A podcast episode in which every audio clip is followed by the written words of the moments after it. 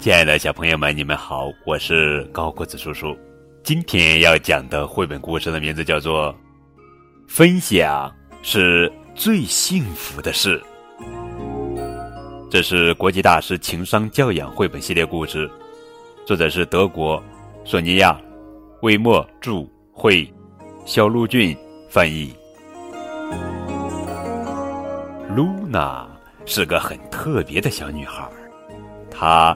住在高高的天空里，他有一个很奇怪的爱好。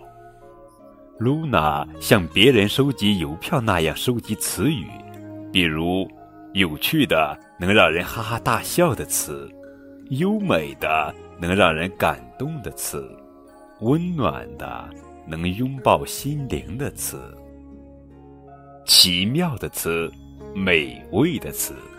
长的词，短的词，有趣的词，疯狂的词，华丽的词，简单的词，低级的词，重要的词。可是有一天，一切都变了，那些美好的、华丽的、有趣的词语慢慢消失了。究竟发生了什么？露娜向鸟儿打听，向云彩打听。还向过路的游客打听，他们都给出了相同的答案。人们太忙了，觉得那些美丽的词语不再重要，所以慢慢遗忘了。那天晚上，露娜无法入睡。当清晨的第一缕阳光将星星们赶去睡觉的时候，露娜做了一个决定。他把自己收藏的所有词语都放进行李箱，然后带着他们出去旅行了。他飞过大海和陆地，越过高山和城市，哪里有仇恨和暴力，他就在人们心中播下手足情深、仁爱和宽容的词语；哪里有悲伤和孤单，他就在哪里编织出温暖。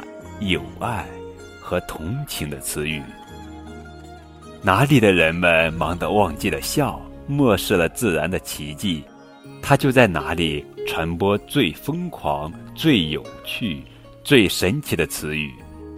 这些词语刺激着人们的嗅觉、味觉和听觉。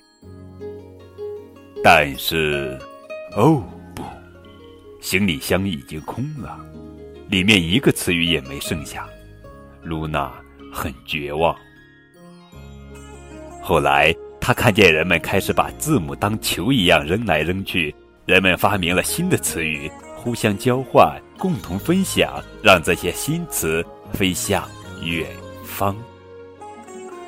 露娜深深的感叹，兴高采烈的和新朋友们一起舞蹈。